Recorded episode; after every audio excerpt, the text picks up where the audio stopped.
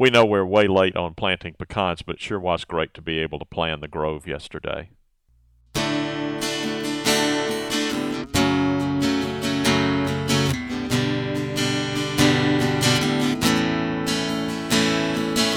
Welcome to Longleaf Breeze, subsistence farmers using three simple principles, approaching but never reaching subsistence. It's gotta be fun while we're doing it, and we don't make all misstatements. And now, Lee and Amanda Borden. Thanks, Adrian, and welcome to our podcast of May 29, 2014. It's true that we are late getting our pecan trees uh, planted in the ground. However, better late than never. And um, hey, it's still May, so maybe we'll get by with it, you think? I suspect we will not get them in the ground until May has finished, but um, it's good that we're at least getting it going now. What it means for us to be late like this is that it just puts us, puts a whole lot of strain on the watering. We got to make sure we water them all summer long. Right. But we'll talk about that in a few minutes. You have a plan for that. We so have a plan. We, we can take care of that. Um, it seems that our trend is we're almost always behind doing the planting that we need to do. I think we just cut out too many uh, tasks for ourselves, uh, both on the farm and off, and we get busy, and uh, therefore we things get put off. But we're going to do it, and uh, this year we're turning to you, Lee, because the pecans are your doing and your undoing, right? my undoing this year. We've just, and, you know, I, I can make some excuses just like anybody else. We were well along the way toward clearing a spot right here close to Veg Hill when I decided I just can't finish this. It's just, it'll drag on forever. So we abandoned that plan and went with planting them on the other side of the property. Um, but meanwhile, we haven't planted them there either. Uh, they're still sitting in a little bunch at the north edge of Veg Hill, um, looking good. I mean, they they've mm-hmm. stayed healthy and so forth. Um, so I guess we can just say the standard gardener's prayer and say, "Dear Lord." I'll do better next year. But in the meantime, you've been keeping those uh, pecan trees watered, so they're irrigated. Uh, you have drip irrigation on them, right? I do. So, so you know they're holding their own, and uh, we will get it done. And as you said, really, it's better to take time and like if you're going to change your mind about the best place to plant the trees, it's better to do it before you plant the trees. there you go. uh, just a little digression here. There's no way we can defend economically our decision to plant a dozen pecan trees. Uh, the price of pecans has roughly doubled within three years, primarily as a result of a huge increase in demand from China. But everybody is responding to that by planting pecans now and to a greater extent last year um, so that they can cash in on that great new price and that wonderful new demand. Um, my personal thought is that the demand from China is going to shrink. One, because they're probably going to start planting them domestically, and two, because the shipping cost is likely to become too burdensome. And three, because demands change. People will, you know, this whole business with the way China sells pecans just reeks of fad. It, it doesn't have any sort of sense of permanence. Right, they're not it. grinding them up to put them in their Toll House brownies. They're, we, I think we talked about this on a podcast a, a good while back about how they're eating them more like in halves. They're not. They're not grinding them. It's more of a yes. they want a pecan that's got a and they do different flavors and uh, seasonings on the little bag of pecans. Yeah, it's, it's they're sold treat. at the dime store as a treat. Exactly. Mm-hmm. So, um, I I'm just 85 plus percent sure there's going to be a glut of pecans 10 to 15 years from in now in this country, right? In, in the United yeah. States. Um, but so our reason is not economic. Our reason is to round out our approach to subsistence because goodness knows we love pecans. They're a great way to make friends by giving pecans away, and we we'll think we think we'll be glad that we have them. We just don't plan to make money on them. Right. So th- this is not an economic investment of any kind. It's a, it's an investment in our and even more so our children and grandchildren's future. Exactly. Given the the rate at which pecan trees develop. Uh, scab resistance, I know, is a big concern. And if you want to talk a little bit about why we chose the cultivars we did. Well, we've got a dozen trees. There are three each of four different varieties Excel, McMillan, Gafford, and Eclipse. All four of those are considered to be relatively resistant to scab, and they are uh, we chose them a because they were available. There were some that we would have loved to get, but they were just not available at the time we were buying them.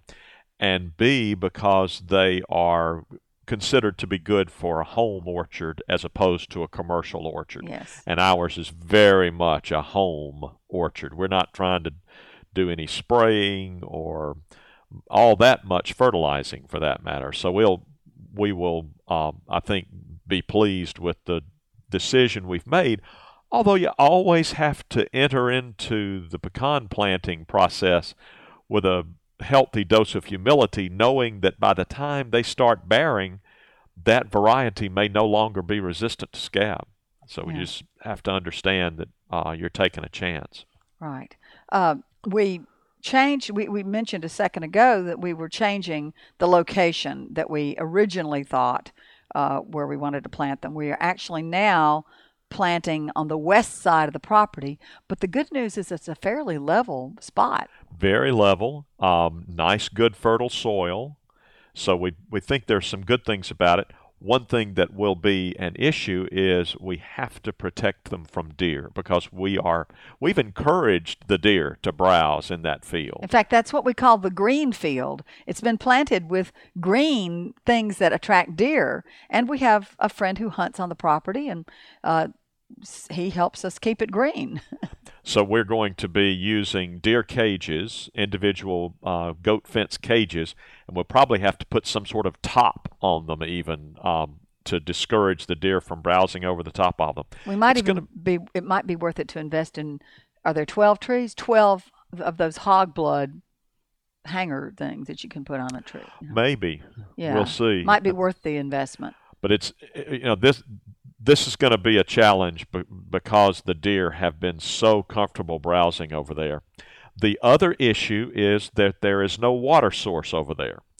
Right now, our plan to deal with that is to we have two 55 gallon water barrels, and I'm planning to fill them over here and take them over there in the tractor and just keep a fresh water barrel on the. Um, we're going to build a little tower to elevate the barrel so that it so that gravity will feed the water down to the drip irrigation that will serve the pecan trees.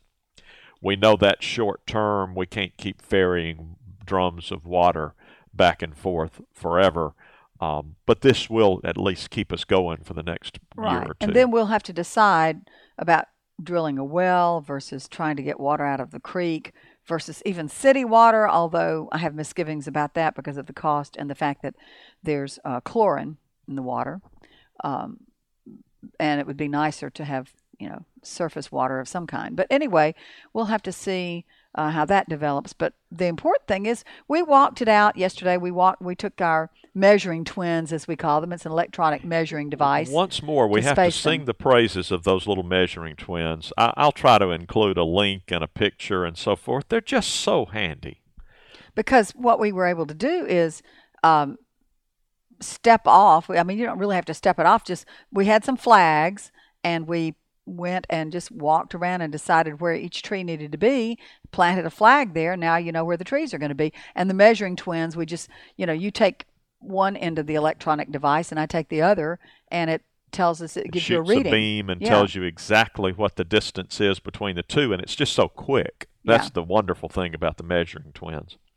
Uh, but we, yeah, we laid it out. We started out trying to do it on a square grid where the the trees were exactly on a 40 foot square spacing, uh, but w- we realized that if we followed through with that, we would have to cut down some extra trees on the periphery, the, right? Yeah, yeah, particularly the ones that are on the west side of the orchard.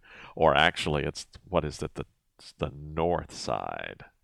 Yeah, we did find out that we were a little turned around. We had one idea. south idea. Side, south yeah. side of the orchard, yeah. We discovered that what we thought was south really wasn't south when we got down to it. right, and aren't we glad we checked? yes. Uh, that's the wonderful thing about uh, smartphones. We each have a little compass in our smartphones so we could quickly check and see exactly where south is to know what foliage we needed to clear. And this doing it a little bit on the diagonal as we have allows us to get more trees in the same amount of space. Now, the 40 foot spacing, uh, talk about that a little bit because I know that there are some people who will tell you you need more like 60 or something like that. And and we've heard everything from 35 to 60. We've opted for 40 and it's there's a possibility that somewhere down the road our children or grandchildren may have to thin a tree or two because they're too close. I'm willing to run that risk. It'll be their problem. It'll be their problem, not ours. But we're not trying to be irresponsible about it. We actually we've been to several pecan workshops, and it seems to me the one we went to last, uh, I guess it was last fall, um, there were some argument in favor of you could do forty foot spacings. oh, some argument in favor of doing 30. Yeah, yeah, Um, and but most of the people who are doing 30 are actually planning to thin down the road, and we could always do that. Yes. You know, if if if the trees get too close together, and that's really the risk you run when the trees get too close together, then you you don't get good ventilation, and if you don't get good ventilation, then scab becomes more of an issue.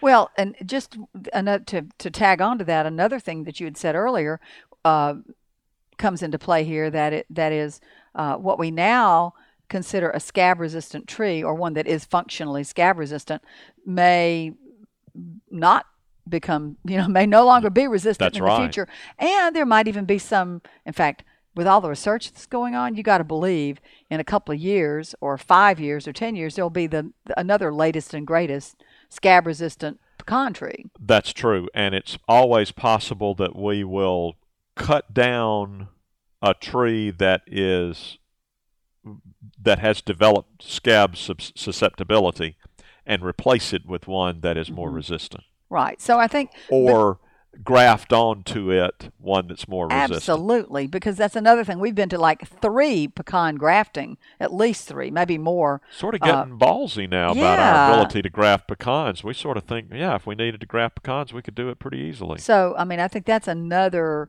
um, possibility. So that's why I don't lose any sleep over this. And the fact of the matter is, if our kids later or we uh, in our lifetimes decide we need to expand that orchard and space things out more, we can then cut down some of the trees that we, were- you know, the existing trees uh, in the forest that we plan to save if That's we need to too. expand. So uh, we're just trying to avoid that right now.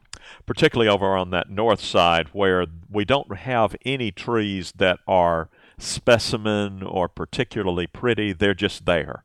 Right. So we could take down another 15 or 20 feet of trees and make room for one more row if we needed to. if we needed to, right?